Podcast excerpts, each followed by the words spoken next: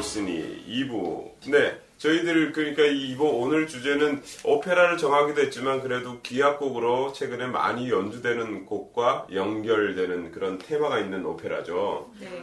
네, 사실은 오페라를 38편이나 썼지만 네. 기악곡은 그렇게 남기지 않았고요. 첼로도 루시니가 작곡한 곡은 아니에요. 근데 루시니의 오페라 모세 중에서 뭐 모세와 아. 파라오라고도 하고 뭐 여러 가지 제목이 있죠. 네, 그게 네. 근데 거기에서 빛나는 왕좌라는 그런 뭐 이렇게 노래 부르는 그 테마를 주제로 해서 그렇죠. 파가니니가 작곡을 하는 곡이 있고요. 네. 그 주제가 너무너무 아름다워요. 그러니까 벨칸토 창법이라고 그랬잖아요. 그렇죠. 그러니까 그 손녀를 그런 아주 것처럼. 좋게 뽑아낼 수 있는 네, 그런 네. 그리고 사실은 그 벨칸토 창법을 하는 사람들이 따로 있었잖아요. 벨칸토 창법이라는 게 따로 음. 있을 정도로. 근데 그런 벨칸토한 요소들이 딱 들어있을 수 있는 것들을 바이린 곡으로도 썼고, 음. 그다음에 첼로 변주곡으로도 파가니니가 해서, 네, 그거를 있어요. 연주를 해요. 네, 네, 그 주제가 너무 아름답기 때문에. 그리고 그. 이후에 마르티누라고 또 체코 출신의 미국 작곡가가 음. 또 해놓은 게 있어요. 근데 파가니니의 모세 주제에 의한 변주곡이 굉장히 섬세하고 아름답다면 마르티누의 파가니니 아, 마르티누의 모세 주제에 의한 변주곡은 굉장히 남성적이고 힘차요. 음. 그다음에 그 강한 면이 있어요. 그래서 제 생각에는 기악곡들이 많이 없으니까 그 성악으로의 주제도 듣고 네. 또 우리가 첼로곡 두 개를 연속적으로 한번 들어보면 어떨까요? 그 파가니니 그건 원래 쥐선만으로 연주를 한다고 하는데 그 가능해요? 이렇게 바이올린에서는 가능하겠지만 음. 근데 또 바이올린 줄을 조금 다르게 조절한다고 뭐 이렇게 나와 있는 것들도 있더라고요. 근데 아 그러면 저기 바이올린 연주를 하는데 줄 하나만 가지고 그걸 연주를 다 할 수 있다고? G선상의 아리아도 사실은 G선 하나에서만 연주하라고 되어 있었던 음. 건데 첼로한테 더 잘 어울리는 음색이기도 하고 G선이 가지고 있는 굉장히 저음이 가지고 있는 매력이 있어요. 바이올린의 G선이 저희한테는 사실 높은 음이지만 또, 또 다른 매력이 있어요. 그 악기에서 제일 낮은 줄이라고 하는 거는.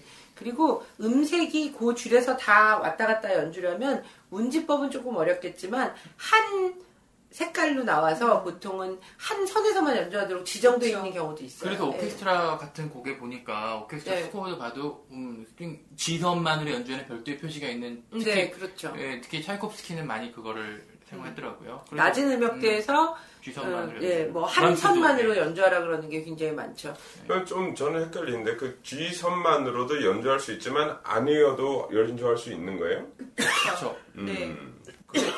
음색이 달라진다고. 심지어는요, 그 음. 어느 지, 지휘자 선생님들 같은 데서는요, 심지어 개방현 쓰기 싫어하는 선생님들 많아요. 개방현 쓰지 말라. 자 개방현 개방연이 뭐죠? 우리 애청자분들은 그냥 모르 손을 왼손을 운지하지 않고 네, 그러니까 누르지 짚지 않고, 않고, 누르지 네. 않고 원래 현이 가지고 있는 나 내추럴한 어떻게 소리죠. 보면 최대 울림이겠네요.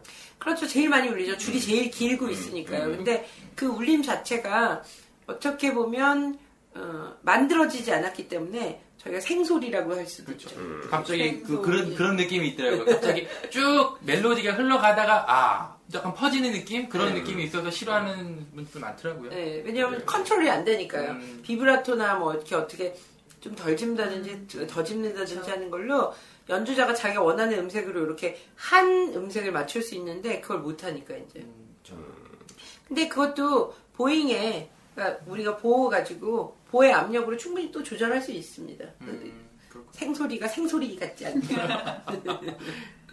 저희 자. 그럼 오늘 두 곡 다 듣는 세 곡 들어야죠. 세곡다 그러면은 듣는 예, 같은 주제만 쭉 듣는 거죠. 어, 합창과 그 소- 베이스, 테너, 소프라노, 알토 이렇게 번갈아 가면서 독창을 하게 되는 그런 곡이고요. 근데 그 모세 그 오페라에 대해서 저는 한 번도 본 적이 없어요. 저도요. 사실 그게 세계적으로 그렇게 자주 연주되는 오페라는 아니에요. 저도 우리나라에서 몇 해 전에 어느 오페라다는지 기억은 안 나지만 몇 해 전에 한 번 했었어요. 3년 전인가. 네. 근데 저도 보지를 못했어요. 오페라 음. 자체가 워낙 그랜드 오페라고 네, 그 상영은 우선 되지만 생각을 해보세요. 모세가 출애굽을 하기 위해서 그 많은 인원들을 맞아. 데리고 출연을 해야 되는데 그렇죠?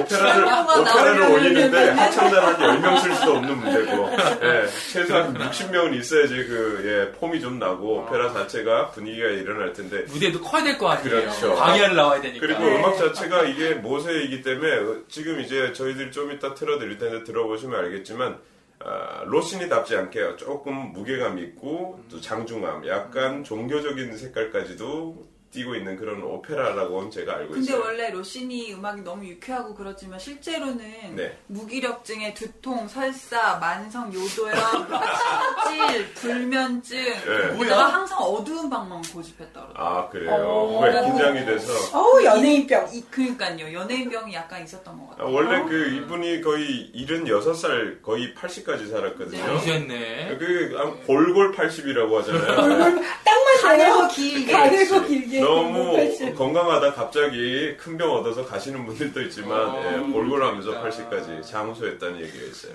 네, 당시에는 굉장한 장수죠. 그렇죠. 네, 네. 저희가 여지껏 다뤘던 그 역사상의 그쵸. 모든 작곡가보다 최장수. 음. 저번에 아무래도. 예, 네. 저번에 한번 제가 앞에 어느 모차르트 주제에서 얘기한 적이 있는데 외국에선 픽그 넌픽션. 넌픽션 그때도 한 번 얘기했었죠. 가상인데 실제일 수도 있는 건데 에, 재밌어요. 예, 모차르트가 죽었는데 우리가 그 시신이 어디 묻혔는지 모른다고 했잖아요. 못 찾았어요. 이제 그거를 주제로 가지고 죽은 다음에 이 로시니가 태어났어요. 음. 로시니가 태어나고 그리고 나서 이 사람이 어렸을 때부터 어, 오페라 작품을 쓰면서 37살에 오페라를. 좋아했어요. 그 이후에는 한 번도 오페라를 작곡한 적이 없어요. 음. 그래서 어떤 사람이 모차르트가 그의 후견인이 되어서 뒤에서 곡을 써줬다. 그래서 이 사람은 이태리의 모차르트라는 말도 많이 들었어요 옛날에. 음. 그래서 어, 그때까지 그러니까 모차르트가 죽은 시점이 바로 로시니가 37살이 되던 그 해가 아닌가. 더 이상 오페라를 쓸 수 없게 된 예. 그런 이야기도 있습니다. 써주는 사람이 없어서. 또 재밌는 게 로시니가 12살인가 자기가 목소리가 너무 이뻤대요. 음. 그래서 그 진지하게 카스테라토로 전향하는 거를 고민을 했었다고 네, 하더라고요. 근데 맞아요. 엄마가 반대를 해서 네, 못했다고. 이 사람은 나이가 들었어도 자기가 지휘하고 반주자 역할도 하고 음악을 같이 연주자와 함께 참여하는 그런 작곡가 중에 한 명이었어요. 근데 자기 목소리를 잃기 전에는 사실은 되게 노래를 되게 좋아했었는 좋아했었고 많이 불렀는데 어머니가 소프라노였을 목소리를 거예요. 잃었고 네, 메조 와이프도 아마 소프라노였어요. 예, 소프라노. 예, 벨칸토 소프라노였어요. 네. 그래서 나중에 오페라를 그만두게 된 이유가 주위에 벨칸토 가수들이 없어졌기 때문이다. 하나둘씩 라는 이제. 사라지고 자기 와이프도 이제 바뀌니까. 잃고, 네. 근데 뭐 그거는 다 가설이고요. 뭐 이런 얘기도 있고 저런 얘기도 있다고 하니까 여러분들. 근데 다 가설 아닌? 얘기 하나 있어요. 뭐예요?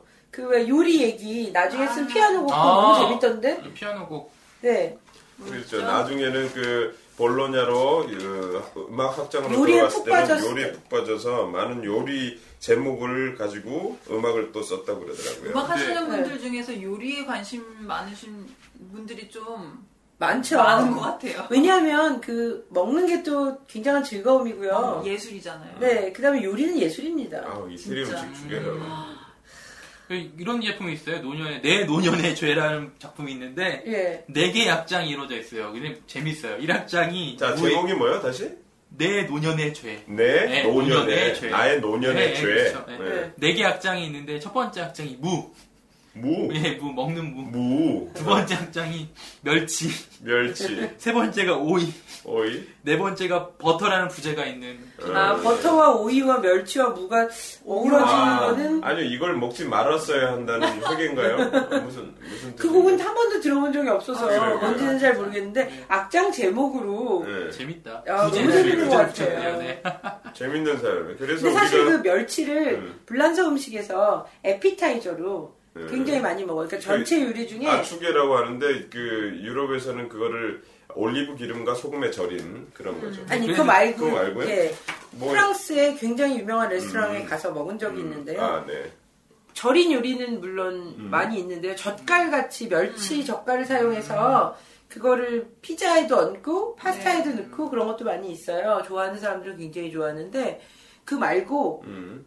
우리나라 mel치볶음 아시죠? 네. 간장 안 넣고 조린 거. 어. 그러니까 간장이나 뭐 어떤 고추장 넣지 마른 않고 멸치예요? 네, 마른 멸치를 어. 볶아서 오일에만 볶아서 소금하고 설탕하고 이런 거 가지고 간을 한 건데요. 완전 멸치볶음 맛이에요. 깨만 좀 뿌리면 정말 밥 반찬으로 너무 훌륭한. 걔네는 그거를 전체 요리로 먹는다는. 네, 샐러드랑 같이 나오더라고요. 그래서 파리에 가서 먹었는데 너무 재밌었어요. 어머 멸치볶음이야 이러고서는 막 먹었던 기억이 그래요. 나요. 사람 사는 게 어디 가나 똑같은 것 같아요. 그러니까 멸치를 좋아했다는 네. 걸 보면 그러니까 그게 네 가지의 전채 요리. 전채 요리 그 밥 먹기 전에. 예, 그 네, 입맛을 돋구는 네. 그런 요리로 사랑한 게 뭐야? 무, 멸치, 무, 멸치, 오이, 오이, 버터. 버터 이걸 한번 사용해 보시면은 예, 입맛이 돌지 않을까. 로시니의 입맛을 로시니의 로신 추천, 입맛으로. 셰프 로시니가 추천하는 오늘의 전채 요리 무, 멸치, 오이. 오이, 버터. 마지막에 버터는 좀 깨네요. 근데 여러분? 가을 무가 굉장히 맛있습니다. 간단하죠. 네, 저희가 주말 농장이 하나 있어요. 조그마한 아주 조그마한 밭이 하나 있어서 거기서 무도 농사 짓고 배추도 농사 짓고 하는데요. 너무 달아요. 요즘에 무가 너무 좋으시겠다. 배추랑 무랑 여러분 많이 드세요. 자, 우리 유쾌한 음악가 로신이 다운 그런 이야기였는데요. 이 음악은 그래도 로신이 조금은 답지 않고 예, 무게가 있는 음악입니다. 우리 에, 모세 오페라 모세에 나오는 어, 합창과 중창 그리고 이어서 로신이 모세 주제에 의한 변주곡 파가니니의 곡이죠. 네, 그리고 그 다음에 마르티누 네, 예, 똑같은 작곡. 주제를 가지고 똑같은 주제를 다르게. 가지고 이 사람은 거의 20세기의 작곡가죠. 네. 예, 시대가 모 어, 로시니와 파가니는 거의 동시대. 사람이에요, 그죠? 그리고. 지금 나중에 마르티누 듣게 될 곡은 거의 20세기 1950년대 이제 돌아가셨으니까 거의 20세기 중반의 사람입니다. 자, 이 곡을 한번 듣고 오늘 마치겠습니다.